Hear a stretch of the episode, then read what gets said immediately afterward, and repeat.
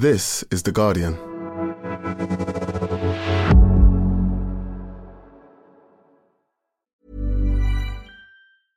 Finding your perfect home was hard, but thanks to Burrow, furnishing it has never been easier.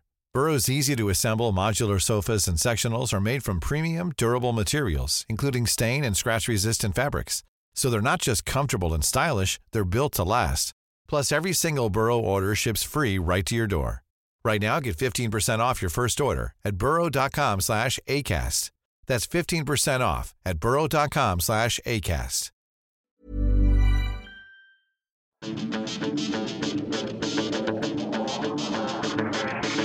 Hello and welcome to the Guardian Football Weekly. Myself, Barry Glendenning, Philippe Auclair, and Jonathan Wilson sitting in a room in Glasgow the morning after the last night of the live tour. Today, Barry finally gets his wish and finds out where Rafinha's going. How do Barcelona have any money? Chelsea start buying players. Koulibaly joins Sterling, while some of Tuchel's players don't join the US tour because they're not vaccinated. Blatter and Platini are free men. Are they the good guys? In case that wasn't enough for Philippe, there's some exciting new crypto partnerships for him to get stuck into. Manchester United beat Klopp's men in pre-season. What does that mean? All that Jose running on the pitch in a friendly, the best moment of Jonathan Wilson's life. Your questions, and that's today's Guardian Football Weekly.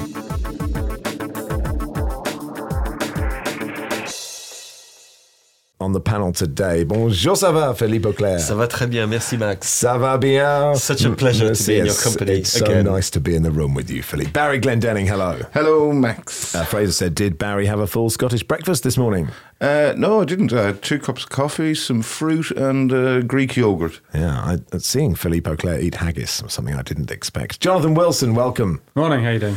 I'm very well, thank you very much. Um, I've heard you tell the same anecdote five times on stage within a month. And now you know how it feels.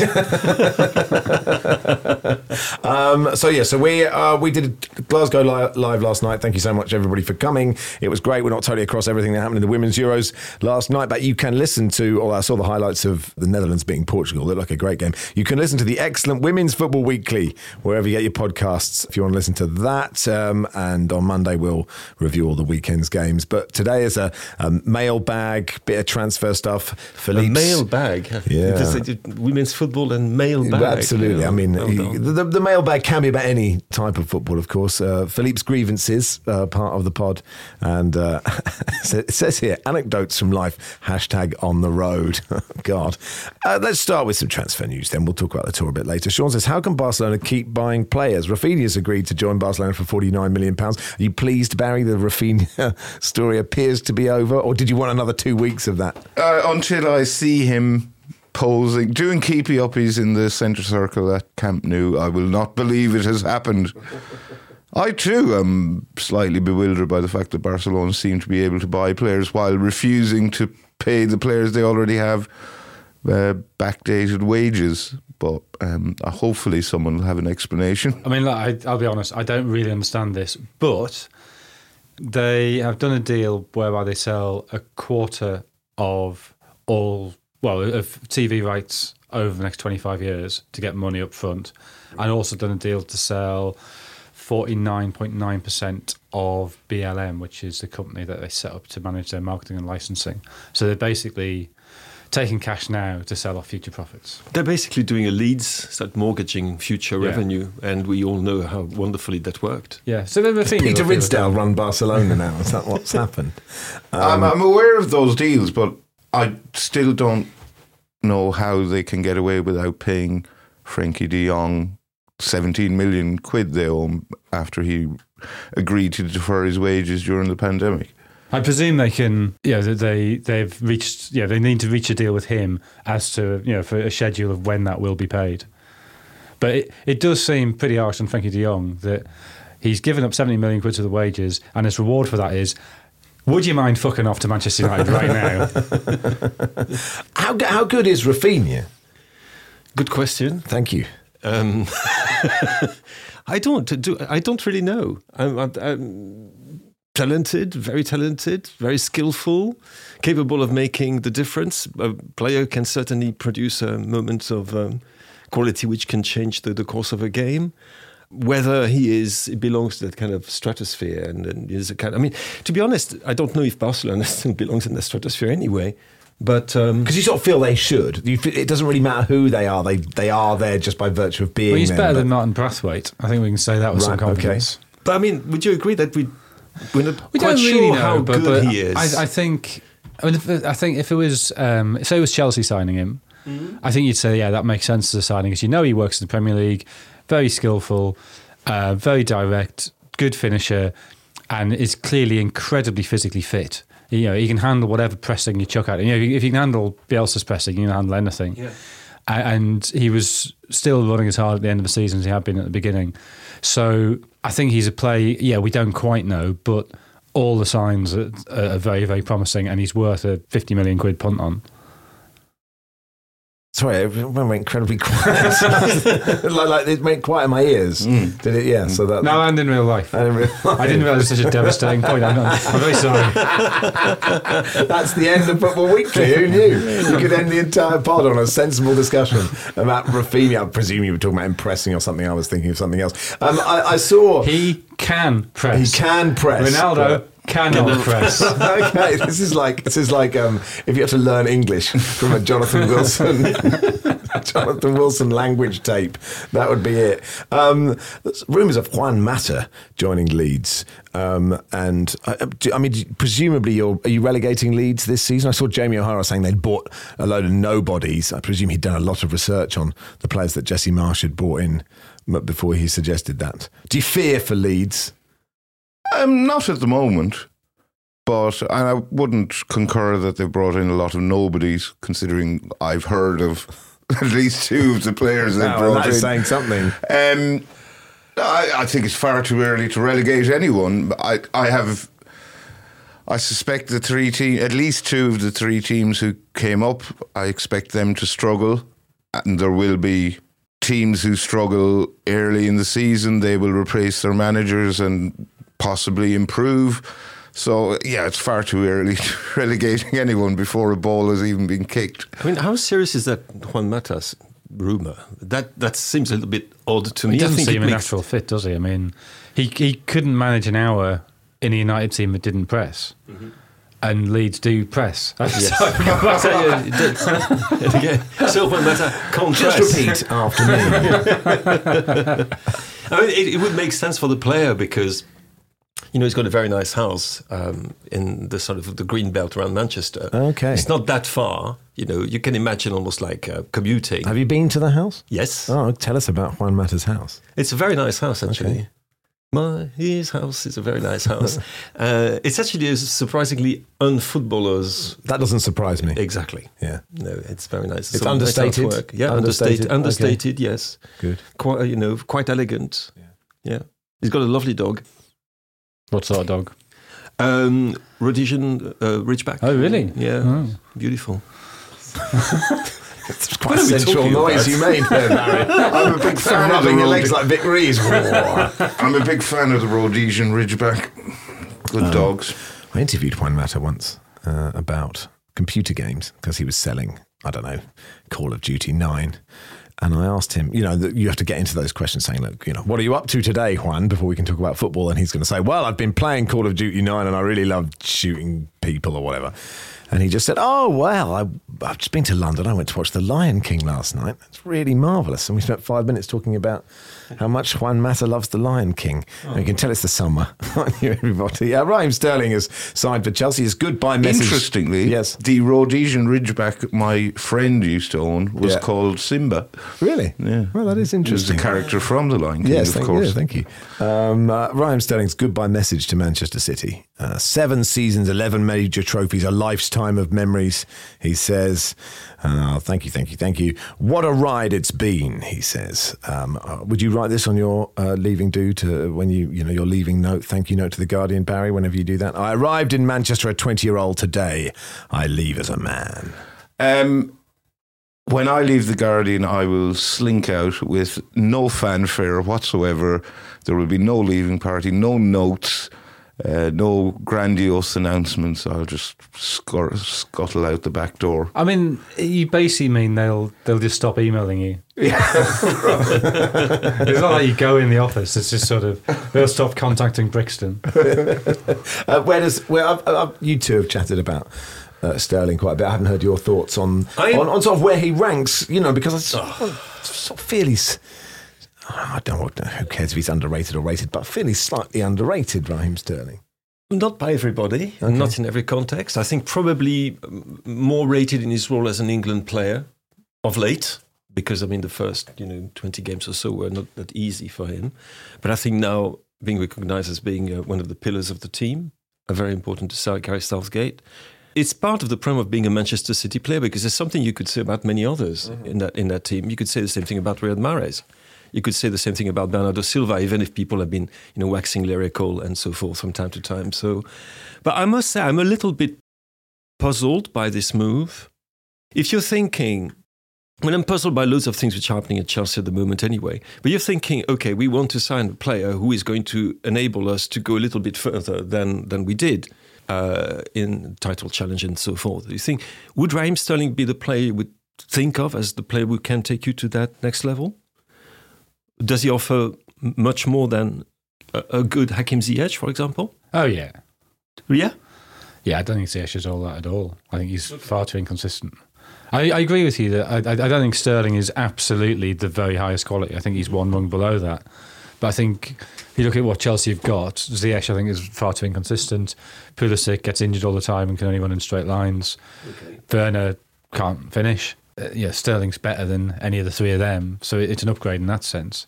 It's not that exciting because we know what he can do, but what he can do is sort of So what? So if you're 25 saying goal i- i- involvements a season, If which- if he'd done that in the Bundesliga and he was coming to the They'd be Premier more League. Well, they'd be more maybe not age twenty-seven, Right. But if yeah, if he was do, if he was, if he'd done what he's done and he was sort of two or three years younger, and we weren't watching him every week, and we hadn't sort of.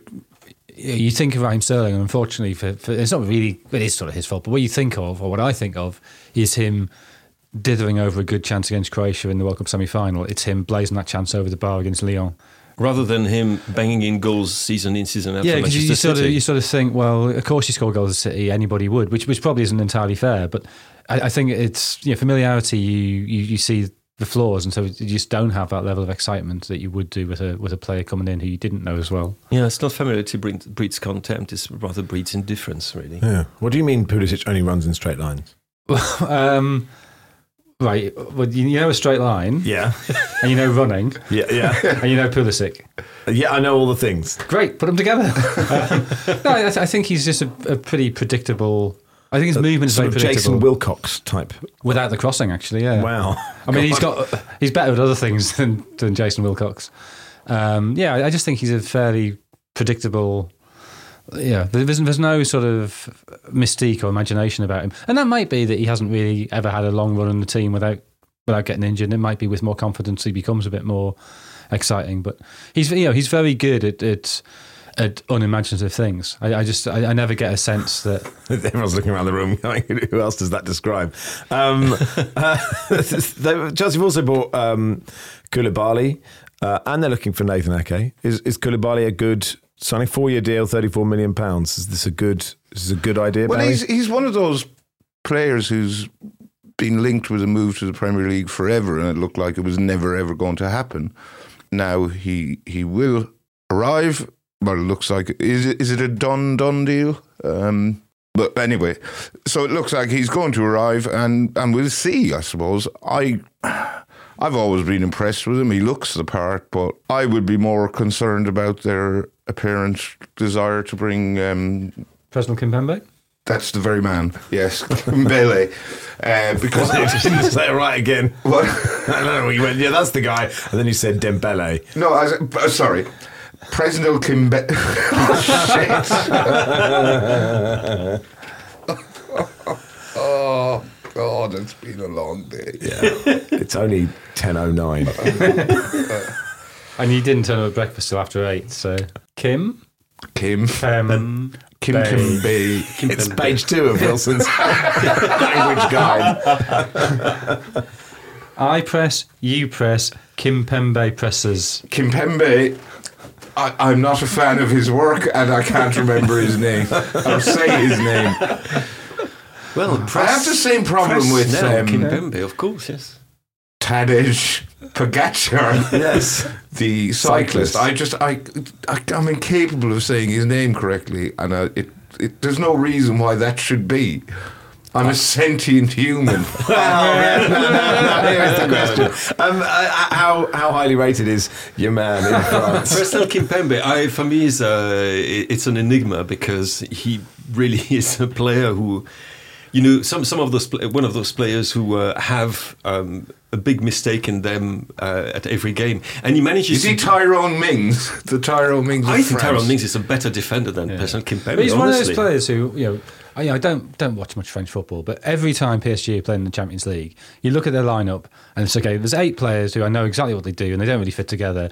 There's two or three kids they've brought through who I don't know who they are, and then there's Kimpembe, who I know is not very good, and I know he'll make a mistake. So that that game when United, basically the job had got Solskjaer the job at United. I, who else would it be who would commit that handball in the last minute? It was always going to be Kimpembe. He's a man to whom unfortunate things happen, which is partly he just seems unlucky, but also he's just not quite good enough. And it also happens to him in Ligue 1 too. It's not just in the big games, the Champions League, even if it's a game against, you know, I don't know, I was going to say Bordeaux, but Bordeaux are now heading for the seventh division or something.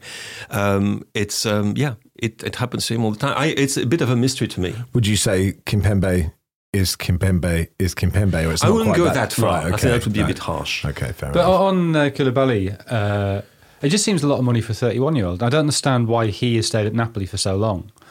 That- I, I get why Chelsea want a player who is yeah, pretty much at his peak now because obviously you've got Thiago Silva who's 37 and you, you know, at any point you feel he could break down.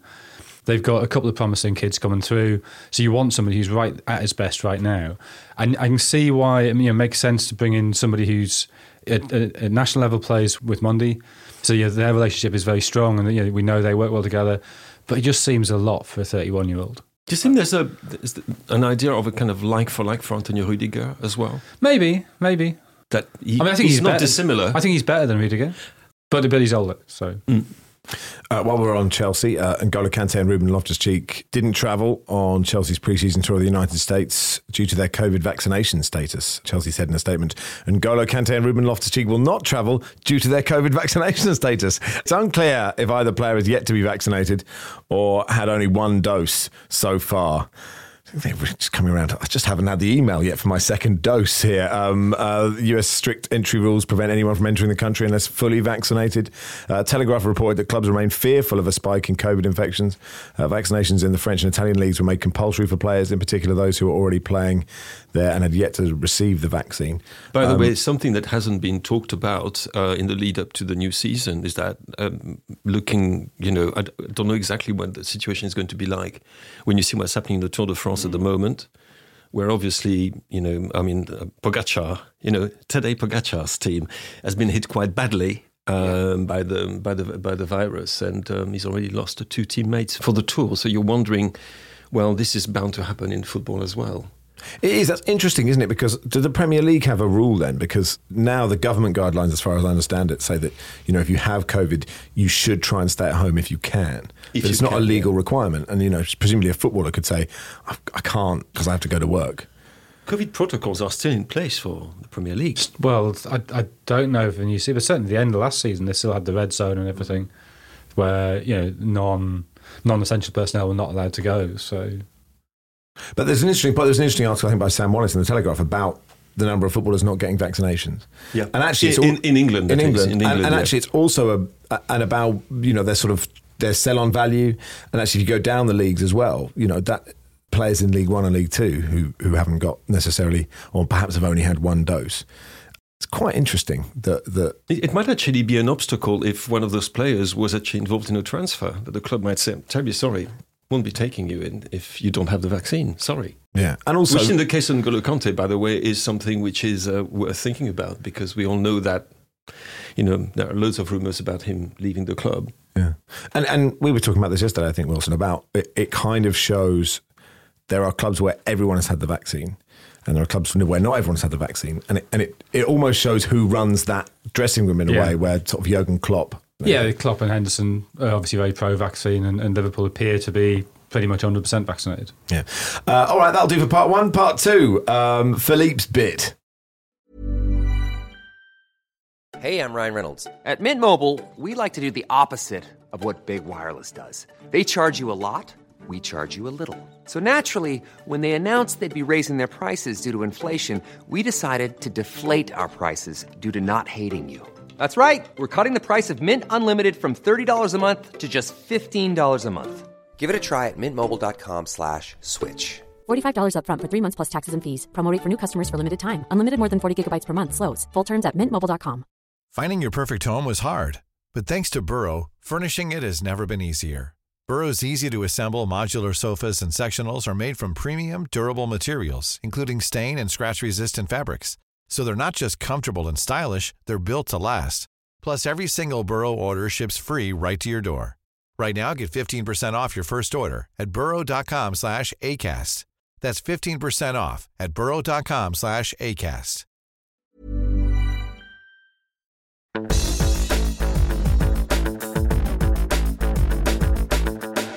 Uh, welcome to part two of the Guardian Football Weekly. Uh, Dulwich says, um, What will you talk about after the break now there are no live shows to promote? So- talk about the merchandise. Go to guardianbookshop.com slash football hyphen weekly to get a mug uh, of me slapping a stool or a mug of Barry holding up a trainer that is steaming. Correct.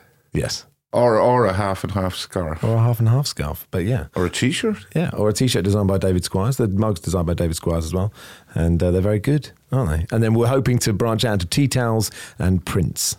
Uh, they're they're the next step.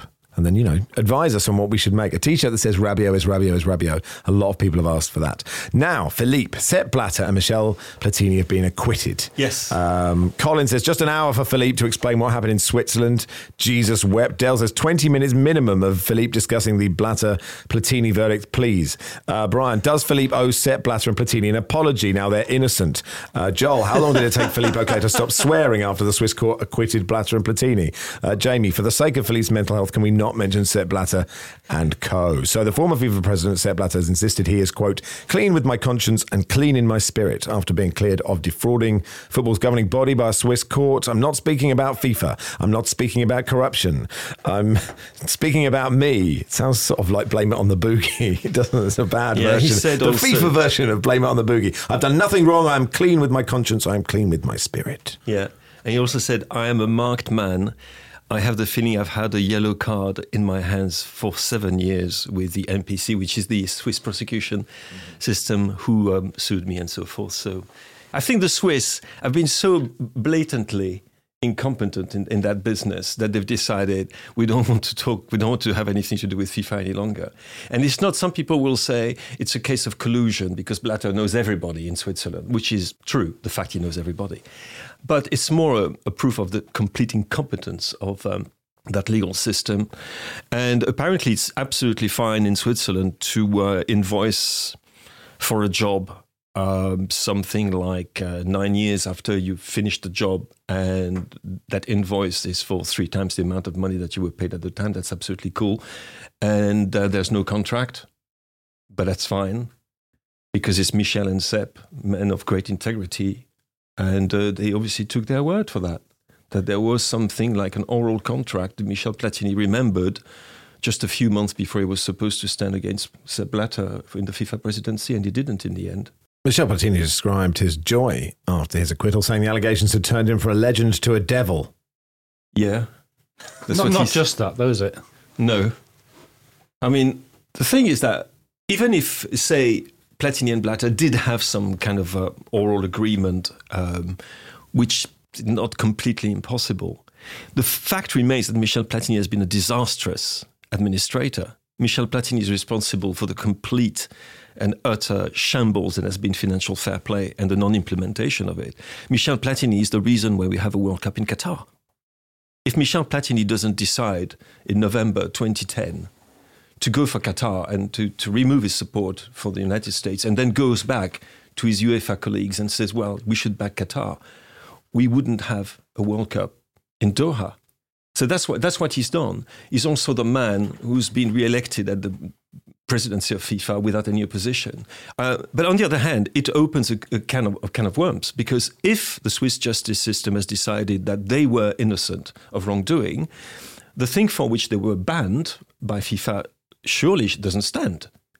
And both of them have had their careers in football completely stopped by that. So he can go back either to a civil court, or actually, I think he could also go back. Um, I mean, he's already suing Infantino in, in Paris. Uh, and we can say that because that's on the record, producer Joel. Uh, because basically, he's saying that Infantino was the guy who put all the wheels in motion for what has happened to, to him and to Sepp Blatter. Right. right? Um, but there's nothing that would prevent him from, say, deciding, okay, I, I want to be a candidate for the 2023 FIFA presidential elections which would be absolutely amazing. So you'd have Platini versus Infantino. Yeah, yeah. I mean, would we I, put Blatter I, on the ticket as well, just to have three of them? It, it would. Oh no, Sepp is, is out of it, and he's, he's genuinely frail. He's 86 now, okay. and he's genuinely frail. He had a really big scare uh, last winter. And uh, there's no way he's going to do that.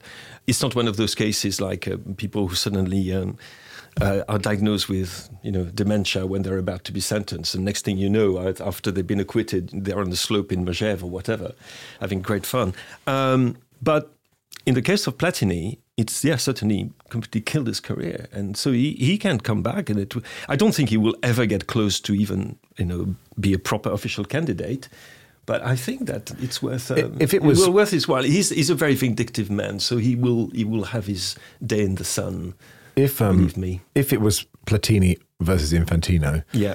Uh, which side of that culture war should the good guys that we all are? I think it should support? be a duel to the death. Wow. Okay. Um, uh, says in red here, read this from The Guardian. Uh, um, both men maintained they'd struck a verbal gentleman's agreement for Platini to be paid backdated additional salary for advising Blatter between 1998 to 2002, which Platini had not received at the time because of FIFA's perilous finances. The senior judge. That, no, no, that is complete bollocks because okay. no, no, no, that is complete bollocks. Because that was true at the time. No, because that's one thing. Uh, the the fact that there had been some kind of agreement between the two was something that was, was talked about and actually um, it was mentioned yeah. in an internal note at UEFA at the time. So there's a ground there. But the idea that FIFA was not in a financial situation to pay him a few years afterwards and had to wait until 2011 to do that is absolute bollocks. At the time in 2002, perhaps they had some financial problems, but no, three years later, they were in the black. They had tons, shitloads of money. Right. They could have paid him. That's bollocks.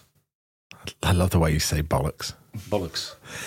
The senior judge, Josephine Contu Albrizio, said it was credible that there could have been a verbal agreement between Blatter and Platini. The judge also accepted that it was reasonable for the Frenchman to see his market value at 1 million Swiss francs a year, given his status in the game, far more than his annual salary of 300,000 as a consultant at FIFA between 1998 and 2002. FIFA has said it will await the full reasoned judgment before commenting further. Do you want to do Manchester City's recent sponsorship dealings?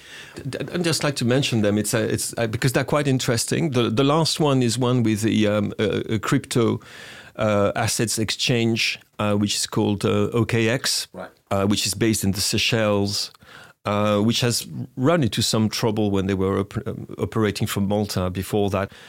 but I think that the, the, more interesting one is the their first ever, I believe, might be wrong, but first ever partnership with an Asian uh, betting website, uh, which is called 8xBet, which is a betting website that absolutely nobody had heard of um, in our on our shores ever, apart from Teddy Sheringham, uh, because he's an official brand ambassador for them. Oh, good old Teddy. Yeah, good old Teddy.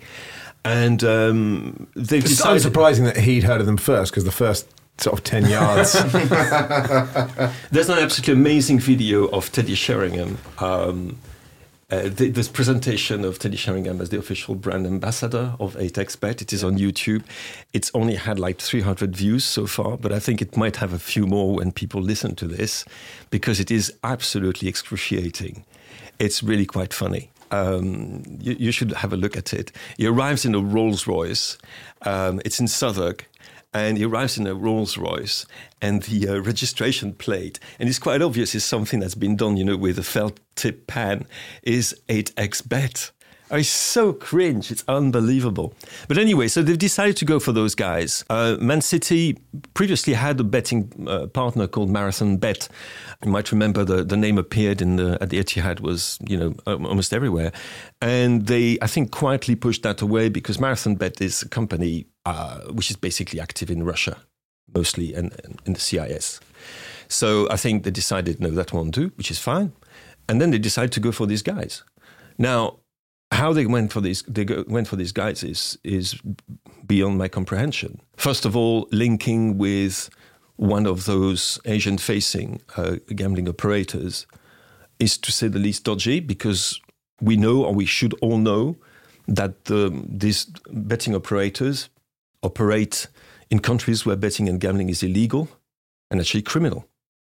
So I think there's a problem there. I don't. I, maybe Manchester City are not aware of the situation. So if they want, if you guys, Manchester City, who don't answer my emails, by the way, uh, if you want to know anything about those guys, just give me a call. You know, I'll be very, I'll be happy to oblige. Um, and also, it's quite interesting. We tried to find out with Josimar uh, who were behind uh, 8xBet, which is very difficult to find out. But we found one, uh, I got to find her name, one person who was posing as the CEO. We found out, for example, so they were not founded when they said they were founded. I mean, loads of things like that. Here, steady. Oh, Trinh Thu Trang, CEO and founder of 8xBet, whom we found in LinkedIn, which is a great resource. But when we did a picture in Verne, you know, like one of those uh, picture research thing, we found out that the picture of this uh, Trinh Thu Trang was actually uh, the photo of a model which has been used uh, by an American company to sell picture frames. So you think, okay, due diligence perhaps? I mean, it might be that they've been in touch with people who are not Trinh Thu Trang and who genuinely represent 8xBet. I don't know. But to be honest, at, at this point in time, where there's such focus on, on betting and the evils of gambling addiction and so forth, people demonstrating, you know, going from ground to ground. Yeah, the big step guys we've chatted The big step guys, Yeah. absolutely. And really saying, you know, no more gambling ads, no more gambling ads.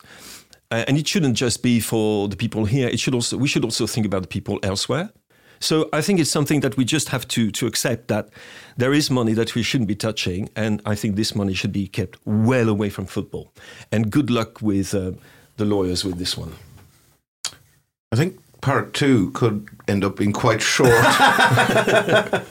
Just, did, you, you, did you try and you say you tried to get in touch with Manchester City? Yeah, no, to be honest, you obviously yeah. want for you. You know, you, And at, it- at this point in the pod, I would say Manchester City said blah blah blah, and it's all fine. I mean, do we have that? Did you get that statement? when No, Josh no, we Marshall- haven't got it. The, the problem is that when when I started doing these investigations into Asian-facing uh, gambling syndicates, we actually wrote. That was back in uh, July 2021. We wrote to every single Premier League club which had a relationship with one of those uh, Asian-facing betting operators. Only one club responded to our inquiries, and it was Wolves. Only one. To say that basically they didn't comment about commercial, you know, relationships and so forth, which, you know, okay, fine. Nobody else did. And we've been in touch. We've tried to talk to the Premier League. We've tried talking to the UK Gambling Commission. It's something that nobody wants to talk about. It's worth a shitload of money to English football, about by my esti- estimation, about 120 million pounds a year, this kind of um, betting uh, uh, relationships. So, but it means that people are doing. I mean, we've seen, you know, like Everton with i8bet. We've seen um, Chelsea with Leyu.com. Uh, Joey D'Urso of the Athletic did a fantastic piece about them, and again showing that their executives didn't actually exist. So it's all through a world of agents, intermediaries um, commercial yeah agents and you never know with whom you're dealing at the uh, at the end. And there's so much pressure on clubs to get money any money especially on the you know at the back of a of, of the pandemic. They say okay we're going to get 4 million for that for just allowing these people to put uh, the face of such a player, such a, such a player on our website. So it's easy to say, you know, the commercial department to put pressure on the due diligence guys who'd say, okay, well, just tick the box. They're okay.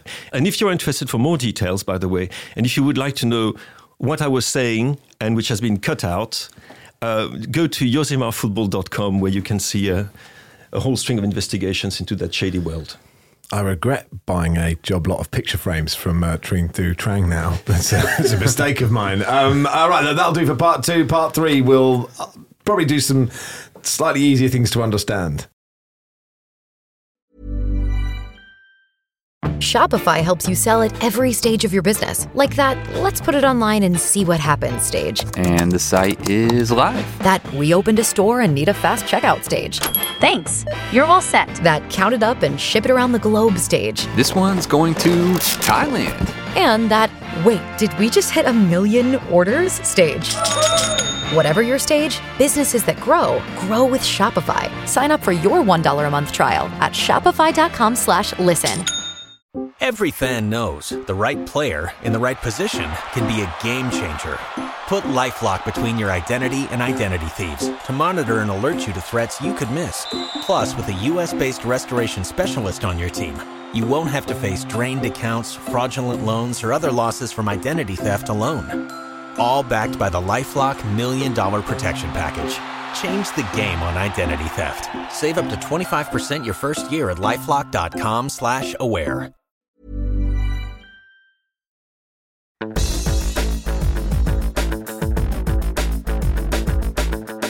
Uh, welcome to part three of the Guardian Football Weekly. Ricky says, uh, now that Man United have beaten the mob down the road 4 0 in Bangkok, by how many points will we win the league by?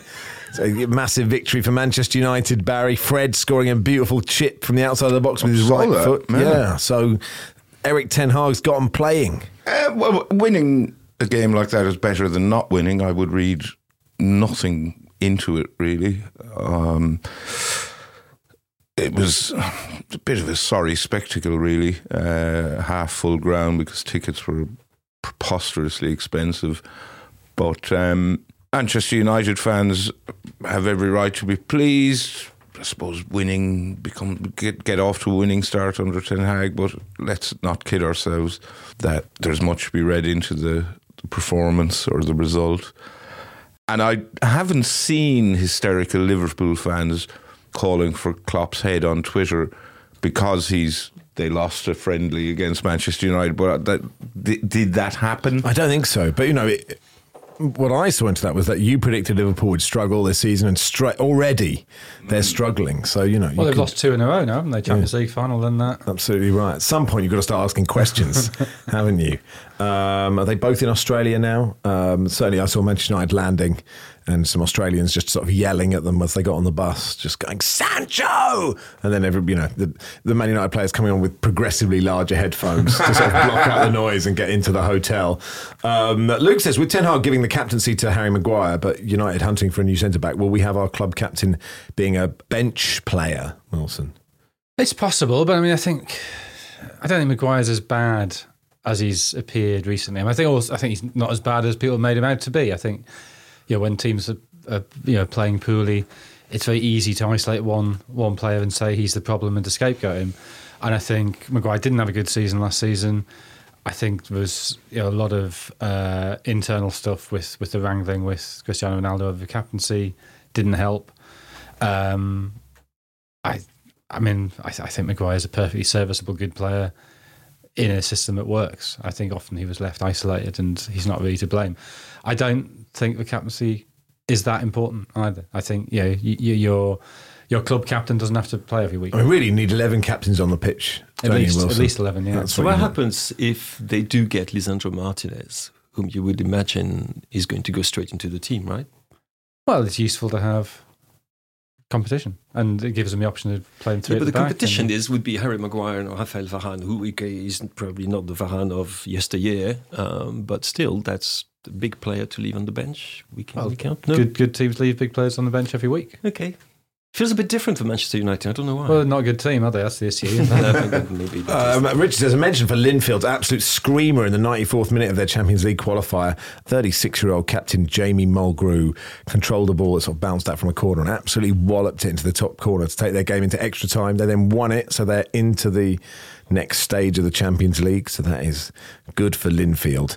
Um, uh, Craig says now that Mourinho has run onto the pitch demanding some red cards in a friendly, has the football season officially started? Uh, this was in a obviously a game between Roma and Sunderland in where was it? Albufeira? In Albufeira, of course it was. What happened? Oh, Luke O'Nien, who everybody seems to think is lovely because he's got an angelic face. And it was really nice Came across really well in the documentary, documentary, but has has an element of a shithouse about him.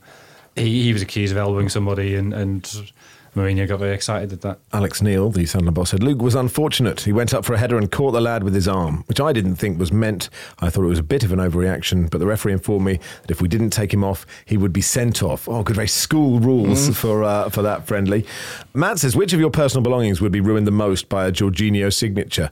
Uh, this refers to this brilliant story from a bloke called Justin, who is a Chelsea fan out in the States, said, uh, yesterday I attempted to get Christian Pulisic to sign his USA and Dortmund kits at Chelsea training. He didn't. Instead, Jorginho shockingly walked up and immediately signed both without asking. I have no idea why. Nobody else did. My jerseys are now ruined, and I'm very disappointed. I, I presume that they, they're just they're worried about Pulisic because he can only write in straight lines. Probably well. right. And these these signatures are actually quite angled from Jorginho. But the video was very funny of just sort of one Chelsea sort of PR guy just marching Jorginho over, and Jorginho just walks up and just signs these shirts, and the bloke's just like. I think he was filming it. I mean, at some point he could have. It's quite awkward to say, "Could you not do that, please?" He could have just pulled it away. I think he's angling for a, a free Pulisic shirt or a, something, you know, a present from Pulisic. Well, I mean, you somebody after one of the live shows in Hackney waited around for Jonathan Wilson, but Wilson was in a different pub, so he had one of Wilson's books, and you signed it. Well, he asked me to sign it. you didn't I, just I didn't did just you? walk up with a, You- you a had- you had- sharpie Like nine separate bullet points of abuse. So. and thereby making it the most interesting page of the book, where previously it had been blank. Um, well, I did see one of the comments was, you know, if you're standing there and and Jorginho's around, you can't expect him not to take the pen. Very good. He didn't. Well, I, normally, you'd have time because Jorginho would do a little hop and stutter, and you could pull the shirt away, but he didn't. He ran straight up for this one. But it's a very first world problem to have. Oh, my Chelsea shirt's ruined because it's been signed by one of their midfielders. Yeah. It is a Chelsea player. It's close enough. And the Dortmund one is, I suppose, Do- Jorginho signing a Dortmund shirt is odd, isn't it? It tangentially They reminds should me. they should just get him a shirt, a Jorginho shirt signed by Christian Pulisic. Yeah, and that- that yeah, absolutely right. Tangentially reminds me of when my dad, and I've told you this story a million times, uh, went didn't have a ticket for Cambridge Crystal Palace in the FA Cup quarter final in 1990. So just rang the club and said, "Look, I'm a big fan. I don't have a ticket." And they went, "Oh well, yeah, just come to the ground." And they- they put him in the press box, and he was sat next to Trevor Brooking. But my dad found football matches quite boring, so he'd always take a book, and he was reading Plato's Republic. so I have I have a copy of Plato's Republic. You open the front cover, it says, "Dear Max, all the best, Trevor Brooking." Um, here we go then. Uh, a few, uh, you know, there's a. Uh, oh, Jack says, "What's a great summer read? Preferably not football related. Uh, anyone reading a good book at the moment? Well, my, my novel Streltsov hasn't got that much football in it. Oh, come on! It's very good. It is literally football related, isn't it? It's about football. It's Yes, not like a so- football related. I'm currently, I mean, I- I think summer lends itself to the reading of short stories. And uh, I'm reading and in part rereading Muriel Sparks' um, short, collected short stories, um, which is absolutely wonderful, extraordinarily funny. Yeah. Better than Jack, better than a Jack Reacher novel? What do you say? Yeah, perhaps. Okay, yeah, all right. yeah, yeah. I think, I think the So- so- best the best thing I've read recently is Roman Weidenfeller's uh, novel about the meeting of Josef Roth and Stefan Zweig in Ostend in 1936. Uh, of which the German title is Ostend 1936, and I can't remember what the English title is. Something the English title is very boring. Okay. Um, As but opposed to that fascinating title. But it's memorable at least. oh, that's true. Yeah. Okay. Um, I like reading a good murder, and uh, I've been reading the thrillers of the Australian novelist Jane Harper. Uh, I think the first one in the series is The Dry. Oh, The Dry is a very good book. Yeah, Yeah, I enjoyed that. recommend that one. Can we? We don't normally criticise other podcasts, but shame on Newscast, uh, which is a very good podcast actually, for making Barry Davies do commentary of the Tory leadership candidates. It wasn't fair. It's not fair on Barry Davies. He's too much of an institution to have been asked to do that. He's too polite to say no. Those horrible names shouldn't have been allowed to pass through his glorious. keep their fucking names, or keep their names out of his fucking mouth. Absolutely right. Shame on them. It just hurt. Yeah. It hurt to hear Barry Davies utter the words Penny Mordaunt or whatever. Ah, And to be clear, Max, yeah, I said it. To be clear, Max, you say we don't normally criticise other podcasts. We don't normally criticise other podcasts on air. it's very true. Here we go then, Mackie. Uh, this is the end of the pod. We've got 45 minutes till the train. Probably enough time. Mackie says, Can Jonathan Wilson talk us through his century, please? You did score the first century of your career.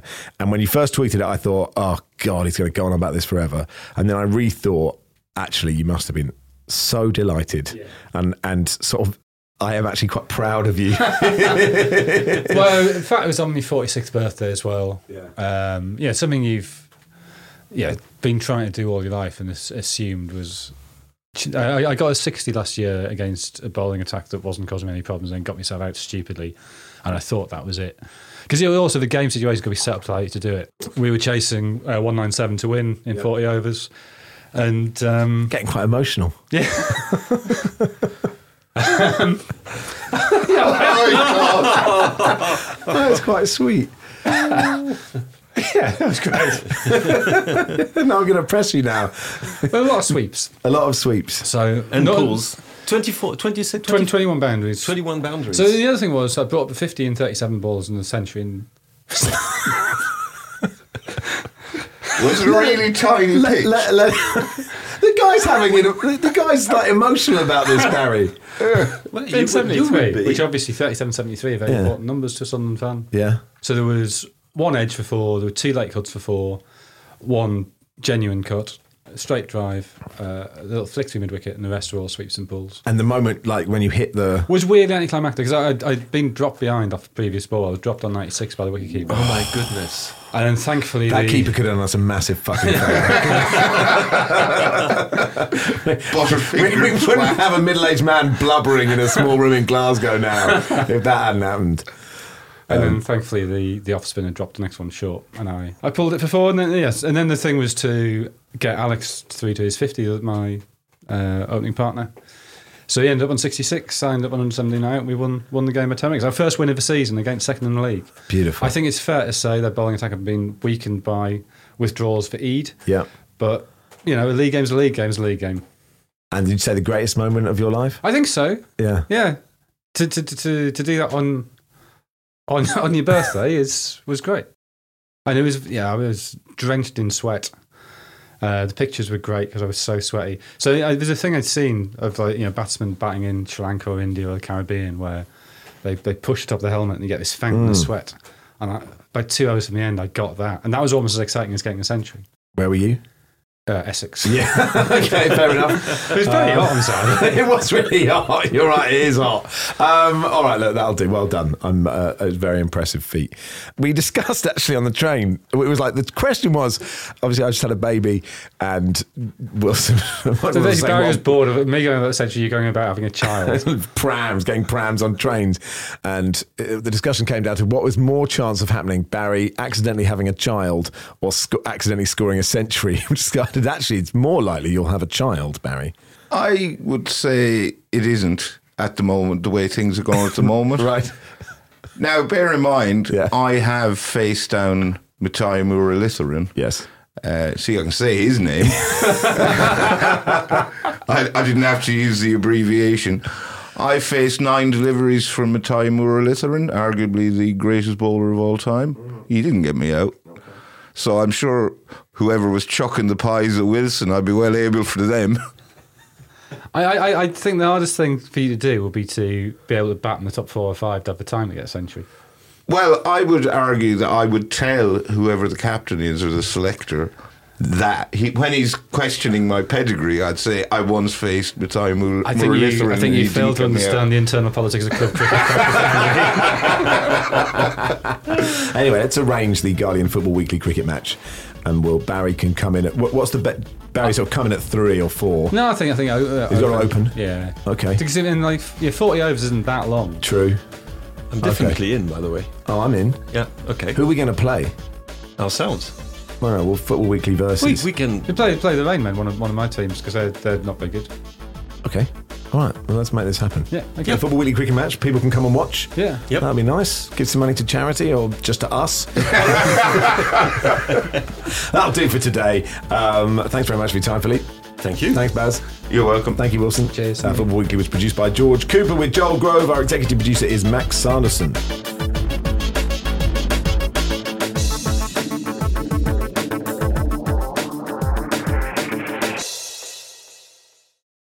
This is The Guardian.